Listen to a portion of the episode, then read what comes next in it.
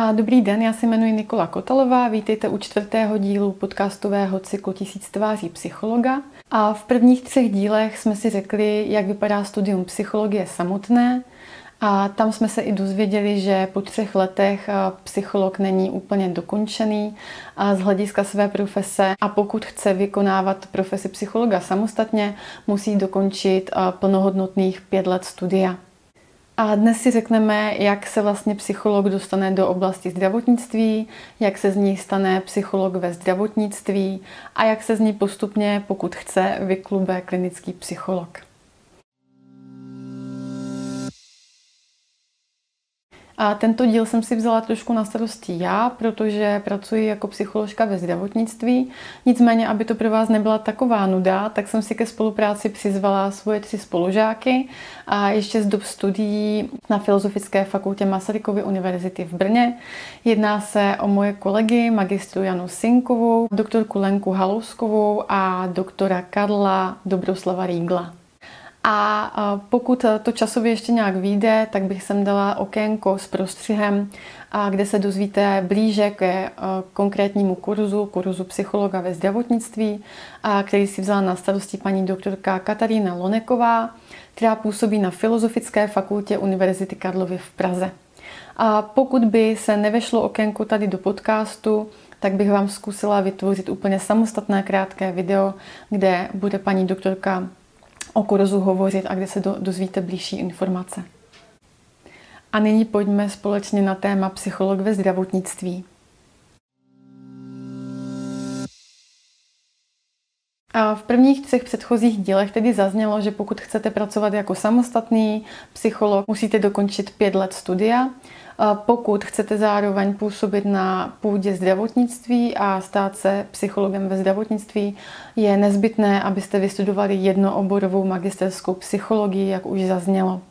Ve chvíli, kdy odstátnicujete, složíte úspěšně státní magisterské zkoušky ze studia jednooborové magisterské psychologie a budete držet v rukou diplom, kde bude vaše jméno a bude tam stát černé na bílém, že jste se stal psychologem, tak a v té chvíli, pokud chcete pracovat jako psycholog ve zdravotnictví, je nutné také projít kurzem psycholog ve zdravotnictví.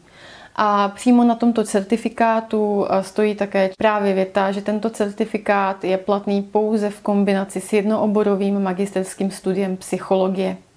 A pokud budete tedy chtít pracovat ve zdravotnictví, uděláte si tento kurz psycholog ve zdravotnictví, složíte závěrečné zkoušky i z tohoto kurzu a, a tedy se stanete tím, zase to budete mít na tom certifikátu napsané psychologem ve zdravotnictví.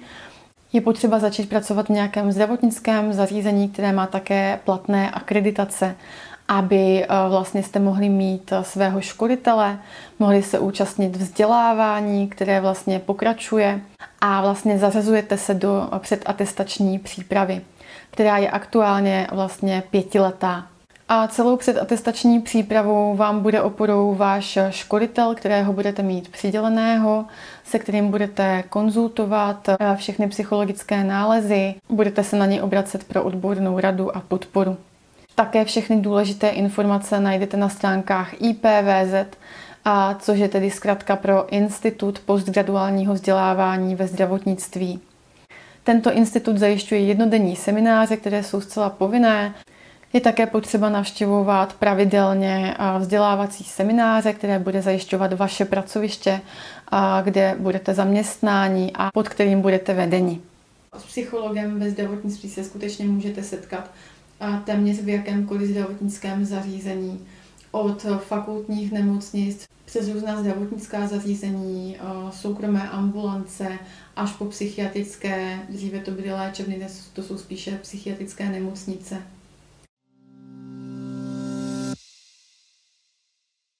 Pro nepsychologii řeknu možná důležitou informaci, že my všichni psychologové si řídíme právními předpisy, které se vztahují k oblasti zdravotnictví. To znamená, ty úplně základní a zastřešující jsou Ústava České republiky, základní listina práv a svobod. Já bych doplnila za sebe možná i e, úmluvu o právech dítěte. A pro vás bude určitě důležité e, také slyšet, že máme nějaký svůj etický kodex profese psychologa, ale vlastně řídíme se i velkým množstvím různých zákonníků, jako je například občanský zákonník, trestní zákonník a podobně.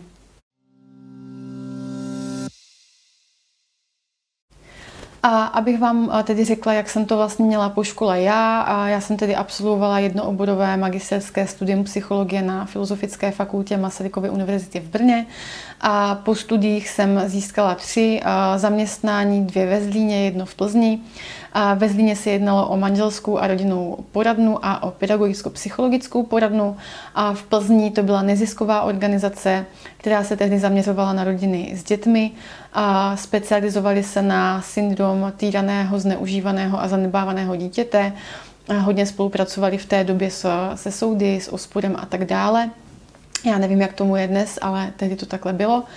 A takže nakonec jsem se rozhodla z Moravy přesunout eh, za prací právě sem, protože tato nezisková organizace mě zaujala.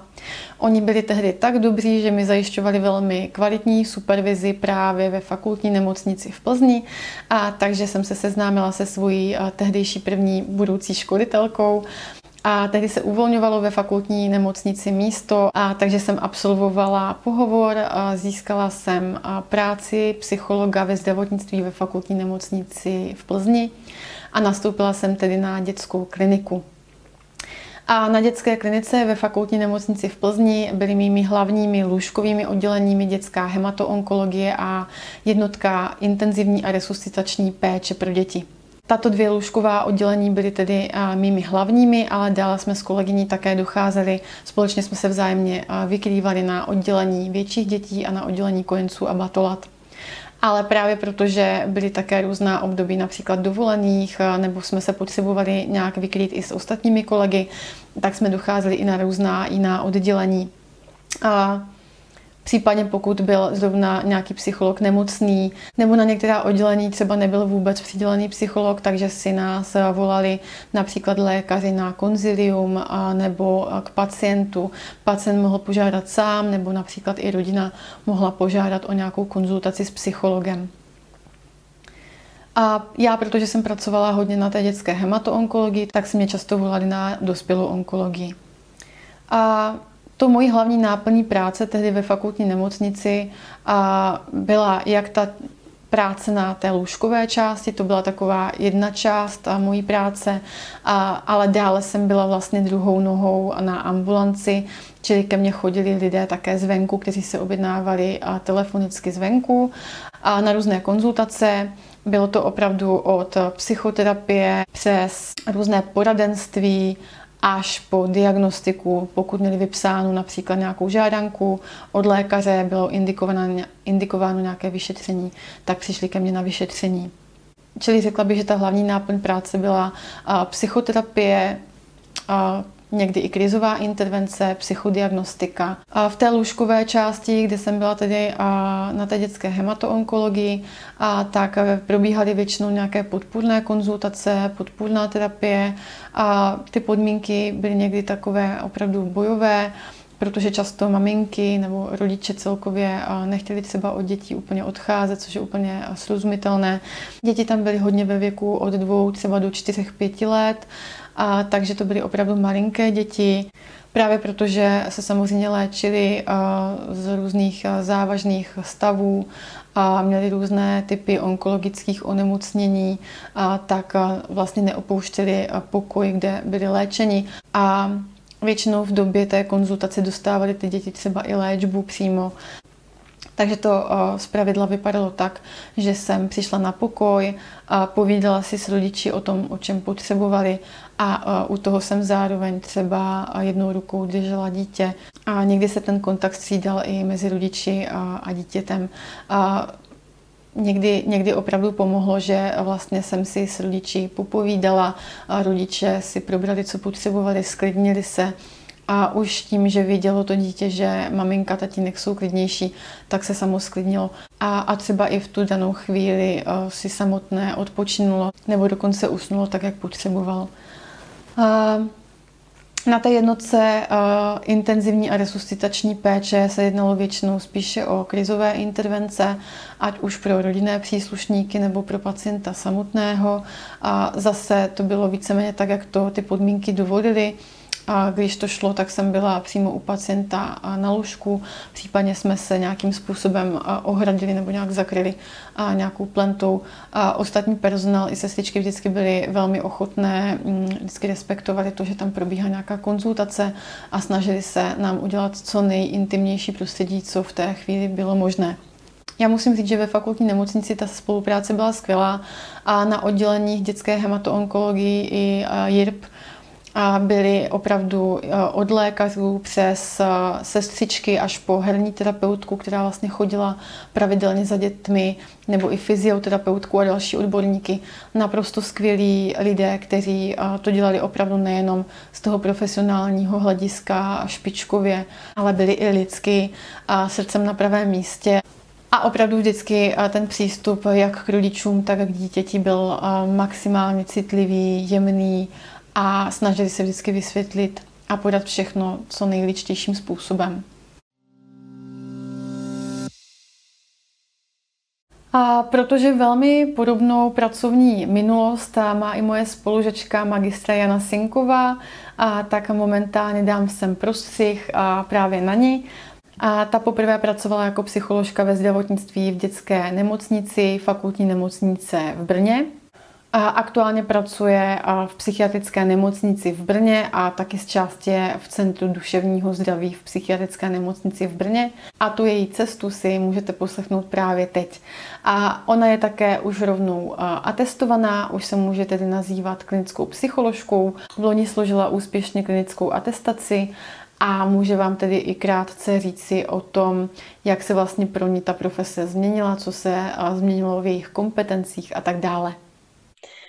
Jmenuji se Jana Sinková a pracuji jako klinická psycholožka v psychiatrické nemocnici Brno. A momentálně v psychiatrické nemocnici budu od června druhý rok. A už vlastně začíná třetí, dva roky už tam jsem. A předtím jsem pracovala na pozici psycholog ve zdravotnictví v dětské nemocnici, fakultní nemocnice Brno, na dětské psychiatrické ambulanci, a ještě předtím, to bylo úplně moje první pracovní místo, jsem začínala na psychiatrické klinice fakultní nemocnice Brno.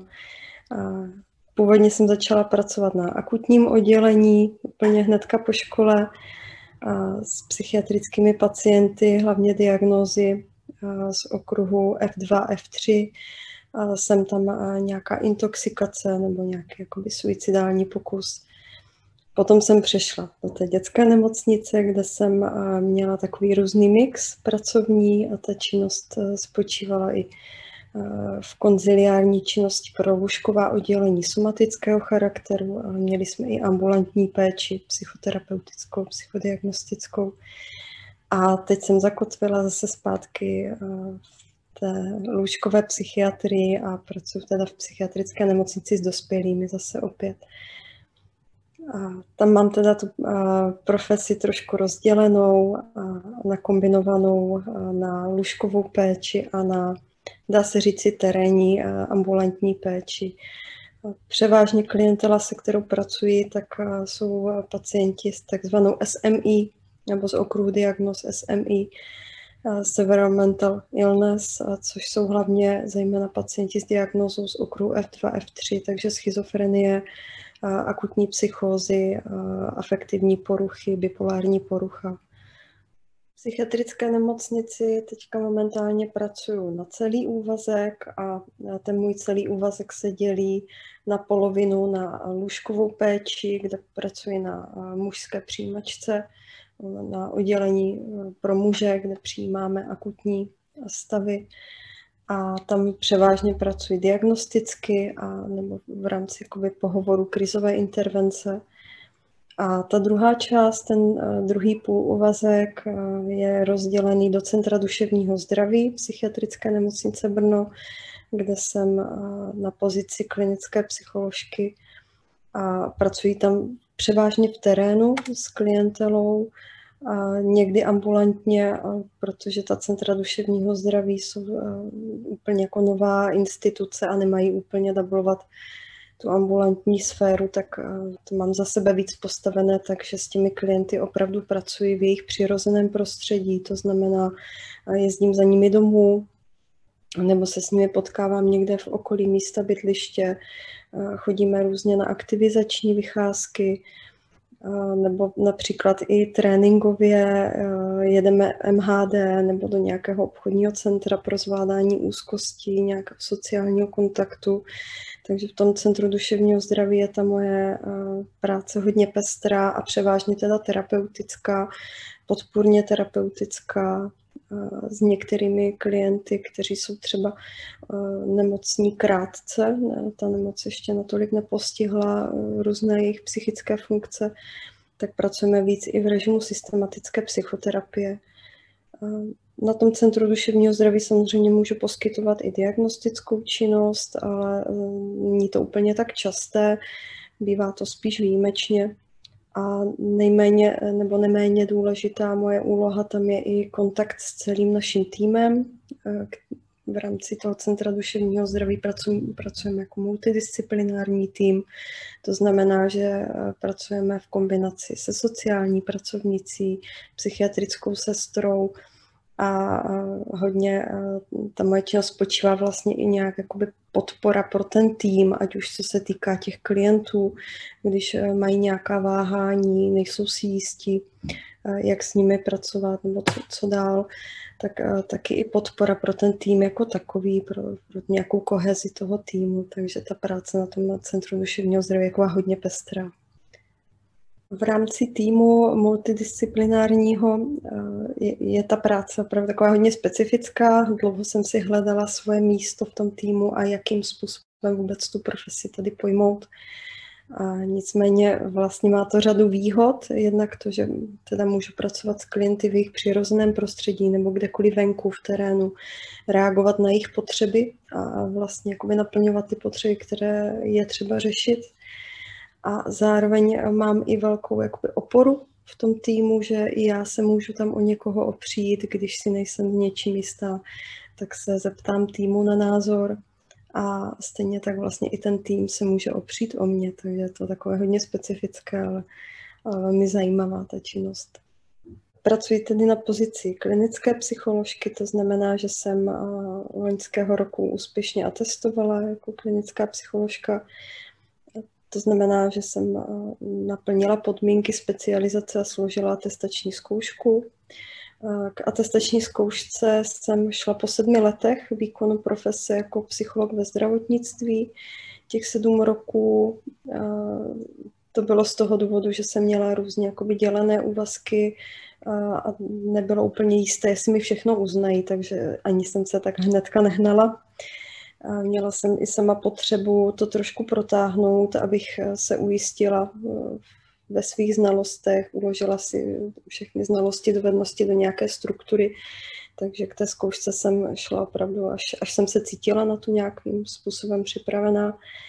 A předtím jsem tedy pracovala jako psycholog ve zdravotnictví, to znamená, že jsem eh, pracovala pod odborným dohledem tedy jako ta moje činnost, ten výkon povolání, ať už diagnostika nebo terapie nebo krizová intervence, eh, byla pod odborným dohledem zkušeného a testovaného klinického psychologa, který v podstatě tu moji práci vedl, supervidoval a nějakým způsobem i formálně eh, potvrzoval veškerou jakoby, dokumentaci eh, nebo diagnostické nálezy, které jsem vypracovala. Takže ta práce byla garantovaná, a tu zodpovědnost v uvozovkách eh, za to měl ten můj garant, ten eh, zkušený klinický psycholog. Po atestaci se změnilo to, že tedy pracuji samostatně, bez toho odborného dohledu a tím pádem už jsem plně v uvozovkách zodpovědná za všechno, co dělám nebo nedělám, co, co kde napíšu do dokumentace, do nálezu. Je tam eh, v podstatě tedy plně trestně právní odpovědnost v rámci toho výkonu povolání a také, co se dál změnilo, tak v podstatě teď sama brzy přejdu do situace, kdy budu školit další kolegy v předatestační přípravě a i za to svým způsobem ponesu obrovskou zodpovědnost, protože tím, že budu já školit, já budu garantovat teda nějak tu odbornost, takže asi nejvíc s tou atestací se změnilo právě to, že se člověk určitým způsobem osvobodí, že se skutečně stane tím odborníkem a může tedy jakoby pracovat sám za sebe má na to tu kvalifikaci, má na to potvrzení v podobě toho certifikátu. Nicméně s tím také přichází vlastně velká zodpovědnost eh, za to, že teď už opravdu jede člověk na sebe a je plně zodpovědný za to, co, co kde odvede, nemá ten dohled. Takže i tohle je s tím hodně spojené. A co se taky změnilo, tak se změnil ten statut z psychologa ve zdravotnictví, tedy v klinickou psycholožku a samozřejmě nějak jakoby i platově se to trochu posunulo o platovou třídu, ale v rámci jakoby psychologie ve zdravotnictví jsou to v řádech stovky, tam nějaká jako markantní změna není. Největší změnu opravdu vnímám v tom, v tom postavení v rámci jakoby toho zdravotnictví a v těch kompetencích asi, asi řekla, že v tom je jako nejvýznamnější ta změna.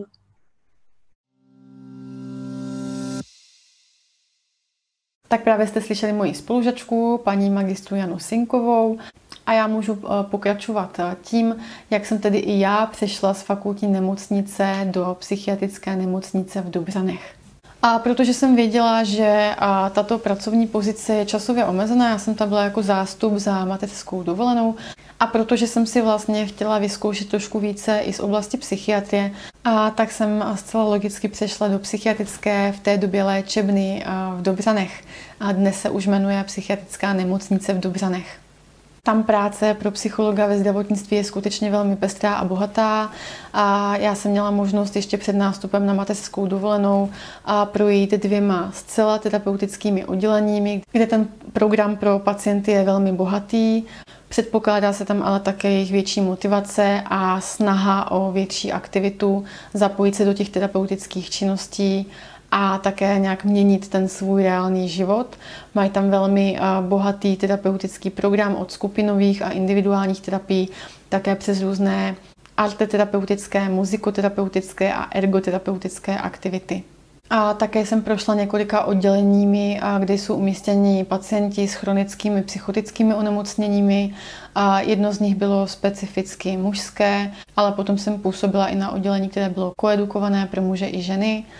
A také jsem pracovala na mužském příjmovém oddělení, dala také na oddělení pro doléčování pacientů s psychotickým onemocněním, na oddělení s ucelenou psychosociální rehabilitací, opět pro pacienty s psychotickými onemocněními. Dále na oddělení, které bylo zaměřené na výkon soudně nařízených ústavních léčení. A prošla jsem také eh, třemi dětskými odděleními, kde byly děti jak předškolního věku, tak školního věku od prvních do devátých tříd. A tam jsem spolupracovala eh, i s vychovatelkami, terapeutkami a tak dále. A ty pobyty byly krátkodobé diagnostické nebo i déledobější diagnosticko-terapeutické.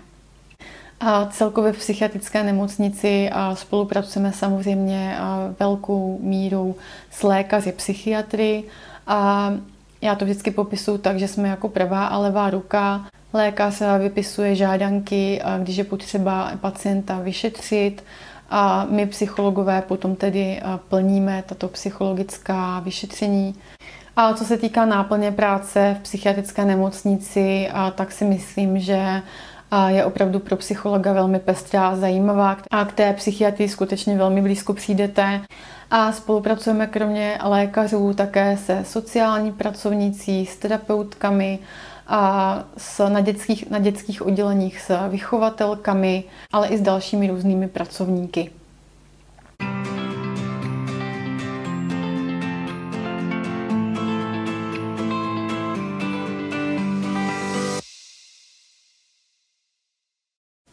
Nyní nastává čas na další okénko, kde uslyšíte moji spolužačku paní doktorku Lenku Halouskovou, která vám povypráví o své práci psycholožky ve zdravotnictví na sexologickém oddělení ve fakultní nemocnici v Brně. jméno je Lenka Hlousková, v současné době jsem na mateřské dovolené, ale předtím jsem vlastně pracovala 6 let na sexuologickém oddělení ve fakultní nemocnici v Brně. A v současné době jsem v předatestační přípravě, takže jsem psycholog ve zdravotnictví teprve. K atestaci se chystám až někdy, až někdy po mateřské. A ještě v rámci toho mého pracovního vývoje já jsem ještě na částečný úvazek rok pracovala na oddělení klinické psychologie také ve fakultní nemocnici v Brně, kde jsem primárně pracovala na chirurgickém oddělení. To byla jakoby lůžková práce na lůžku, práce s, pacient, s pacienty na lůžku, hlavně nějaká krizová intervence po operaci, před operací a, a tak dále. A, Přešla bych už asi k té, k té sexuologii. Já tam teda pracuju, nebo pracovala jsem 6 let. Co je důležité říct, je, že to ambulantní, ambulantní oddělení, to znamená, že vlastně klienti se k nám objednávají na konkrétní čas a odcházejí, nemáme lůžka, pacienti tam nejsou hospitalizovaní. Mojí, mojí prací jako psycholožky tak dominantně je hlavně individuální psychoterapie s klienty, z menší části dělám i diagnostiku. Většinu času vlastně té práce, té 8-hodinové pracovní doby zabere přímá práce s klienty, hlavně teda ta, hlavně ta terapie. A odpoledne, většinou jsem to dělávala tak, že odpoledne jsem se věnovala té administrativě, psaní závěrečných zpráv, té diagnostice a, a, tak dále, různé takové práce na počítači. Ehm, vlastně k nám na sexuologické oddělení spadají nebo docházejí čtyři takové základní uh, okruhy uh, uh, pacientů nebo klientů, jen většinou říkám klienti. Um, a největší taková oblast, ve které jsem já primárně pracovala, tak jsou uh, klienti s parafilí, u starů se říká se sexuální deviací. Uh, nejčastěji to byla pravděpodobně asi pedofilie, sadismus nebo patologická sexuální agresivita. A pracovala jsem vlastně s, s těmi klienty, kteří jednak už spáchali nějaký sexuální trestný čin a měli to u nás například nařízené jako ochranou, ochranou léčbu. A nebo také to byli klienti, kteří věděli, že s nimi je, jak oni říkali, něco jinak, ale žádný trestný čin ještě nespáchali a vlastně se snažili tomu i zamezit. Takže cílem vlastně téhle, téhle práce byla prevence recidivy nebo prevence spáchání trestné činnosti. Takový druhý, druhá velká oblast našich klientů, tak to jsou poruchy pohlavní identity. Tam jsem více dělala tu diagnostickou část, to znamená, že eh, vlastně jsme dělali diferenciální diagnostiku poruch pohlavní identity. Zda se jedná o asi nejčastěji transsexualismus jako takový, to znamená, že se cítí být vlastně v opačném pohlaví nebo opačného pohlaví. A případně ta diferenciální diagnostika potom spočívala v tom, že jsme vlastně zjišťovali, zda se opravdu jedná o transexualismus, nebo za tou pohlavní dysforii jsou i jiné příčiny. A buď to jsme teda s nimi pracovali diagnosticky, posléze většinou na to navazovala nějaká terapeutická dlouhodobá práce.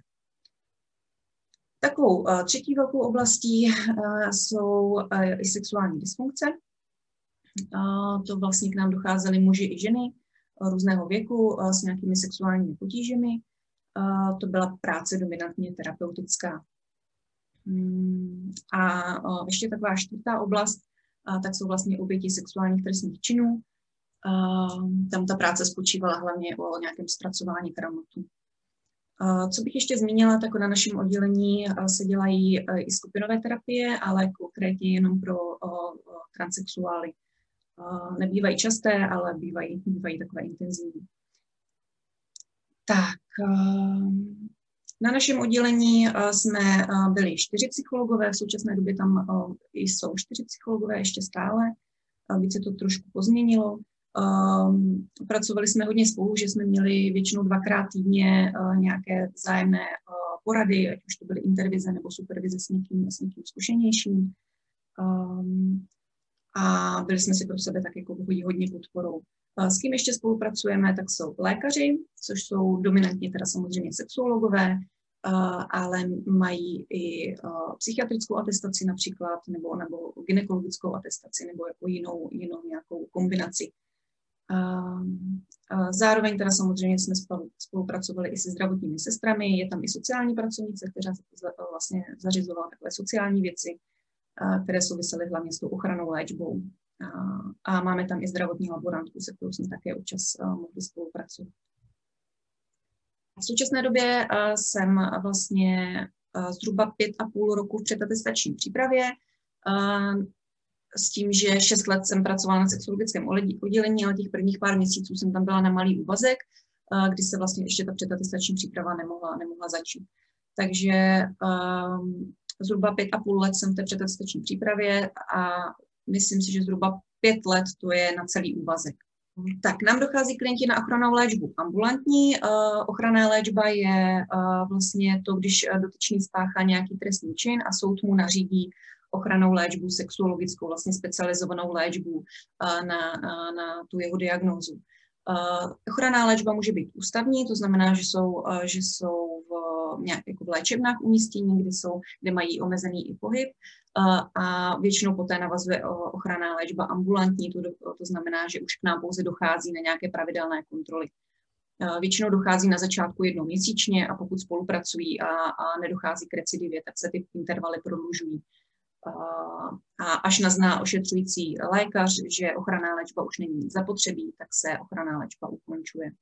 Práce, práce na sexologii rozhodně není o tom, že bych 8 hodin čistě mluvila jenom, jenom o sexu. A naopak je to práce velmi pestrá, protože tak, jak já vnímám sexologickou práci, psychologickou sexologickou práci, tak je to o tom, že ty potíže v sexualitě, ať jsou jakékoliv, tak jsou často důsledkem nějaké komplexnější problematiky. A, a, a vlastně úkolem toho psychologa a toho klienta je společně se podívat na to, co všechno může uh, vlastně ovlivňovat tu sexualitu, uh, jaké tam jsou příčiny uh, tady těch potíží a kde jinde všude se to může projevovat. A zároveň hledat nějaké řešení, které, které bude vlastně OK a dobré pro toho, pro toho klienta.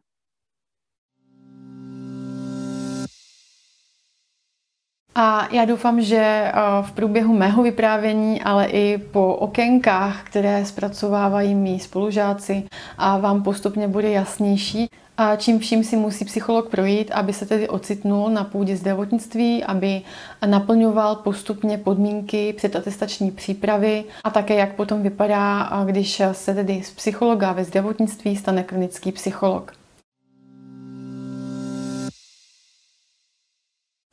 Jako poslední vám nabídnu eh, okénko, kde bude hovořit můj eh, spolužák, pan doktor eh, Karel Dobroslav Riegl, který pracuje jako klinický psycholog na klinice adiktologie Všeobecné fakultní nemocnice a první lékařské fakulty Univerzity Karlovy v Praze a ten vás rovněž provede celou svojí cestou. A řekne vám také, podobně jako kolegyně a magistra Jana Sinková, jak se to změnilo u něj po atestaci a jak vlastně to vypadá nyní, když už pracuje samostatně jako klinický psycholog a na závěr se s námi také rozloučí. Já se rozloučím i teď s vámi a sama za sebe bych chtěla na závěr ještě říci, že práce psychologa je opravdu krásná. Práce psychologa ve zdravotnictví, aspoň pro mě osobně, je úplně to nejlepší, co jsem si mohla pro sebe vybrat. Já jsem se v tomhle našla jako ryba ve vodě. A jsem v téhle oblasti velmi spokojená, ačkoliv je to povolání náročné, velmi zodpovědné a, a opravdu vyžaduje týmového ducha a ochotu přijímat tak nějakou zpětnou vazbu, koukat se na sebe trošku sebekriticky a pracovat na, so, na sobě. A troufám si říct, že 100% všech mých kolegů na sobě opravdu pracuje velmi pečlivě a neustále se vzdělává a já osobně jsem před nástupem na mateřskou dovolenou nestihla asi o 3,5 měsíce nebo o 4 měsíce a uzavřít těch pět let před atestační přípravy. Naše rodinné plány a nám trošku vlastně skřížily cestu v tom dobrém slova smyslu a k atestaci se tedy chystám až po ukončení mých dvou mateřských dovolených. A na závěr bych určitě chtěla poprosit kolegy psychologi, pokud by si tady někdo všimnul nějaké lehké nesrovnalosti nebo nějaké desinformace či něčeho, co chybí a bylo by potřeba sem doplnit, tak mi to klidně napište do zprávy nebo do komentáře. Já to jsem ráda vložím někam do popisku pod video nebo do nějakého textu.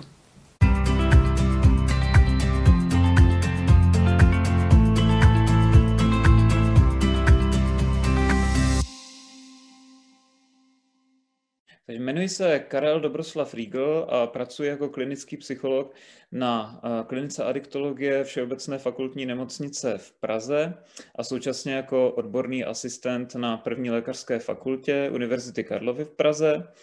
Ehm, této mm, práci, eh, vlastně kde jsem teď, tak předcházela eh, cesta eh, vlastně předchozích zaměstnání, kde jsem pracoval ehm, také v Národním ústavu duševního zdraví, kde jsem podobně kombinoval vlastně tu svoji vědeckou činnost s klinickou prací s pacienty. A mm, vzhledem k tomu, že vlastně takovým mým velkým zájmem už od dob studií, které jsem uh, tedy ukončil v roce 2013, uh, tak byl zájem o problematiku poruch osobnosti, a vůbec klinická psychologie jako taková, tak, tak jsem vlastně vždycky uh, chtěl vlastně pracovat, pracovat ve zdravotnictví, ale uh, v tom roce uh, mýho absolutoria to nebylo tak jednoduché, takže vlastně moje první zaměstnání uh, bylo uh, v dětském diagnostickém ústavu v Brně, a mm, to vlastně už nějak jako docela sedělo s, to, s tím mým zájmem vlastně pro poruchy osobnosti.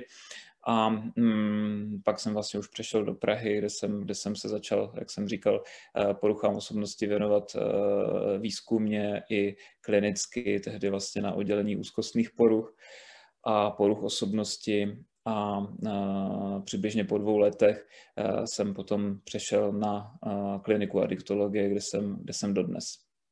Pokud jde o moji běžnou rutinní uh, práci, tak uh, moje pracovní doba v rámci plného úvazku na klinice je od uh, pondělí od 8 hodin přibližně do půl osmí večera až do čtvrtka, kdy to mám vlastně takto každý den úplně stejně. V současné době pracuji jak říkám, eh, na klinice adiktologie. Eh, jednoho eh, by napadlo, co to vlastně znamená. Ta adiktologie, tak adiktologie v laickém jazyce znamená vlastně léčba závislostí, nebo to vlastně specializovaná klinika na problematiku odvykání od návykových látek, jako je například alkohol, drogy, patologické hráčství neboli gambling, případně kombinace všech těchto, všech těchto závislostí. A já konkrétně působím částí svého úvazku na takzvaném lůžkovém oddělení pro muže, to znamená vlastně pracuji s hospitalizovanými pacienty, kteří jsou u nás v programu aktuálně v rozmezí sedmi až deseti týdnů takzvané základní léčby, která je režimová. To znamená, když e, vlastně pacient přijde k nám do léčby, tak projde nejprve takzvanou detoxifikační jednotkou neboli detoxem, kde se zbavuje jeho tělo těch návykových látek, který požíval a současně příznaků odvykacího stavu. A potom přibližně po týdnu, někdy mm, týdnu půl, dvou týdnech, podle toho, v jakém stavu je, eh, přechází, pokud je motivovaný, eh, do té léčby k nám na oddělení pro muže. Eh, režimová léčba je velmi pevná svým řádem, to znamená, že s pacienty pracujeme v podstatě od ranní komunity přes všechny terapeutické programy, což jsou zejména terapeutické skupiny, občas individuální terapie, samozřejmě jako klinický psycholog také s vybranými pacienty dělám psychologická vyšetření A uh, důležité asi je zmínit, že přestože naše, no, konkrétně moje pracovní doba je uh, omezená na, dejme tomu, terapeutický program s nimi, tak uh, jejich léčba probíhá uh, už mnohem dřív, to znamená od 6.30, kdy mají budíček, rozcvičku a vlastně končí v um, 10 hodin večerkou. Uh, Mezitím si taky musí uh, v rámci svých povinností dělat úklidy rajonů, musí podstupovat pracovní terapii, různé sportovní aktivity a podobně. Druhou část eh, své práce mám potom eh, v rozšířené ambulanci v rámci reformy psychiatrické péče. Eh, znamená to, že vlastně máme mm, speciální adiktologickou ambulanci, kam můžou přicházet klienti takzvaně z ulice, kteří nás kontaktují v různém stádiu uh, své závislosti nebo řekněme uh, problémového užívání uh, látek nebo třeba rizikového chování, pokud jde o třeba ty nelátkové závislosti, jako je patologické hráčství um, a podobně. Eh, ta moje práce tam eh, spočívá vlastně v účasti v multidisciplinárním týmu, kde spolupracuji s adiktology, to znamená specialisty eh, na léčbu závislostí, psychiatrem, sociální pracovnicí a v našem týmu samozřejmě i psychiatrická sestra zdravotní. To samé vlastně na tom lůžkovém oddělení pro muže. Pro muže je ten náš tým eh, multidisciplinární, v podstatě je to osazení úplně stejný, jak jsem vám říkal v té ambulanci.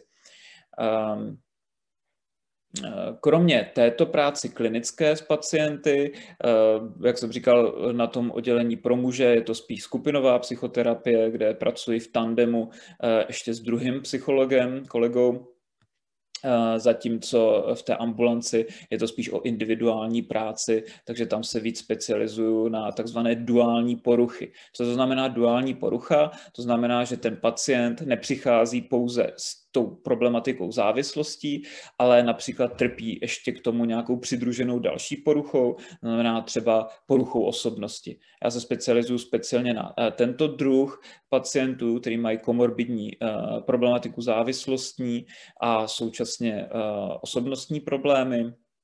Nicméně máme v týmu i například kolegyni uh, psycholožku a kolegyni adiktoložku, které uh, se specializují na další duální poruchy, kde je závislost a porucha příjmu potravy, což bývá hodně často například u našich ženských pacientek v té ambulanci. Kromě této klinické činnosti, která je velmi pestrá, v podstatě vám můžu říct, že se nikdy nebudete nudit. Um, občas je to náročné v tom slova smyslu, že Eh, musíte v hlavě eh, tak jako štěpit eh, mezi rolí terapeuta a rolí takového táty a mámy, jo, protože vlastně v té režimové léčbě se nepotkáváte jenom na těch terapeutických programech, ale jako myslím tím skupiny nebo individuální pohovory, ale samozřejmě pracujete i třeba na komunitách a tam už je potřeba trošku řízení z vaší strany, že už to, už to není jenom o tom, že uh, zůstáváte třeba v pozici um, aktivního pozorovatele, který zasáhne, uh, když, je, když je potřeba. Jo, už musíte trošku strukturovat vlastně a občas působit třeba i lehce direktivně. No, nicméně, kromě té klinické práce, eh, jak jsem říkal, se věnuji i klinickému výzkumu, a to zejména teda v oblasti uh, psychopatologie uh, se zaměřením teda na uh, poruchy osobnosti a přidružené adiktologické problémy. Um, a tuhle výzkumnou činnost teda dělám převážně v pátek, případně o víkendu, takže uh, moje práce je poměrně, um, dalo by se říct, um, musí vás to prostě bavit, jinak to nemůžete dělat.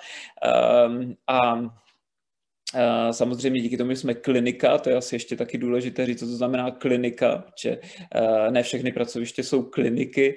Když máte vlastně možnost pracovat na klinice, tak většinou spolupracujete s nějakou univerzitou, což v našem případě Všeobecné fakultní nemocnice v Praze je to právě první lékařská fakulta Univerzity Karlovy. Takže mm, vlastně i během toho mého klinického týdne od pondělí do čtvrtka se svými doktorandy a studenty v rámci výuky nebo právě jejich doktorských projektů, tak eh, sbíráme i třeba pacienty do těch našich studií. Takže mm, toto je vlastně asi, asi tak v kostce. Samozřejmě na to se pojí, eh, pokud se budeme o té vědecké činnosti, eh, psaní různých odborných článků, přednášení na tuzemských i zahraničních konferencích a podobně. Tak teď bychom asi uh, si měli říct něco málo o tom, co vlastně obnáší stát se klinickým psychologem. Ta cesta mm, k atestaci z klinické psychologie v mém případě nebyla úplně jednoduchá přestože, jak jsem v úvodu toho svého medailonku říkal, že jsem vždycky chtěl dělat klinickou práci, tak ta práce v diagnostickém ústavu, což bylo první moje místo pracovní, tak byla na pracovišti, který dělá paradoxně klinickou práci, ale jsme pod rezortem, nebo byl jsem pod rezortem školství že je to vlastně primárně pedagogicko-výchovné zařízení a tudíž jsem nemohl být zařazen eh, do takzvaného psychologa ve zdravotnictví eh, a pracovat jako psycholog pod odborným dohledem. To se mi podařilo až eh, při přechodu do Prahy, teda do Národního ústavu duševního zdraví, kde jsem začal svoji přetestační přípravu, která v mém případě trvala přesně pět let. To znamená, že jsem ještě v režimu, který stále, pokud vím, platí, to znamená, že přetestační vzdělávání v klinické psychologii je na pět let, podobně jako to mají lékaři. Eh, a nejdřív po pěti letech vlastně můžete jít eh, k té atestaci eh, z klinické psychologie, pokud máte splněny všechny předatestační povinnosti, což znamená absolvování různých kurzů, povinných, velkého množství různých vyšetření, terapeutické práce a podobně. Já jsem šel teda na první možný termín, měl jsem to štěstí, že se mi to podařilo udělat na první pokus a momentálně to bude přesně rok, co jsem, eh, co jsem klinickým psychologem. Eh, dřív to bývalo tak, že eh, ve chvíli, kdy klinický psycholog měl tuto atestaci za sebou, tak si ještě mohl vybrat jít k druhé atestaci z dětské klinické psychologie. Já jsem se pro tuhle tu možnost nerozhodl.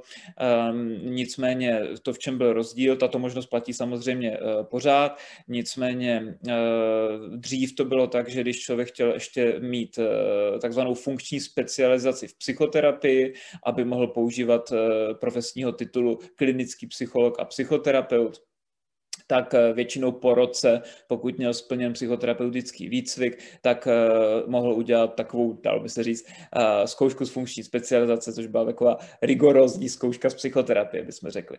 Nicméně, já už spadám do kategorie klinických psychologů, pro které platí reforma a tudíž vlastně musím pro titul, profesní titul psychoterapeuta absolvovat druhou atestaci z psychoterapie, což je novinka, posledního roku a půl, dvou let. Eh, mě by za optimálních eh, podmínek měla tato eh, druhá atestace čekat v prosinci tohoto roku. Co je asi důležitý zmínit, aby člověk mohl jít k této druhé atestaci z psychoterapie, tak musí mít uh, dokončený uh, psychoterapeutický výcvik. V mém případě je to uh, výcvik v psychoanalýze, který samozřejmě mám pořád ještě rozdělený, to je práce na dlouho.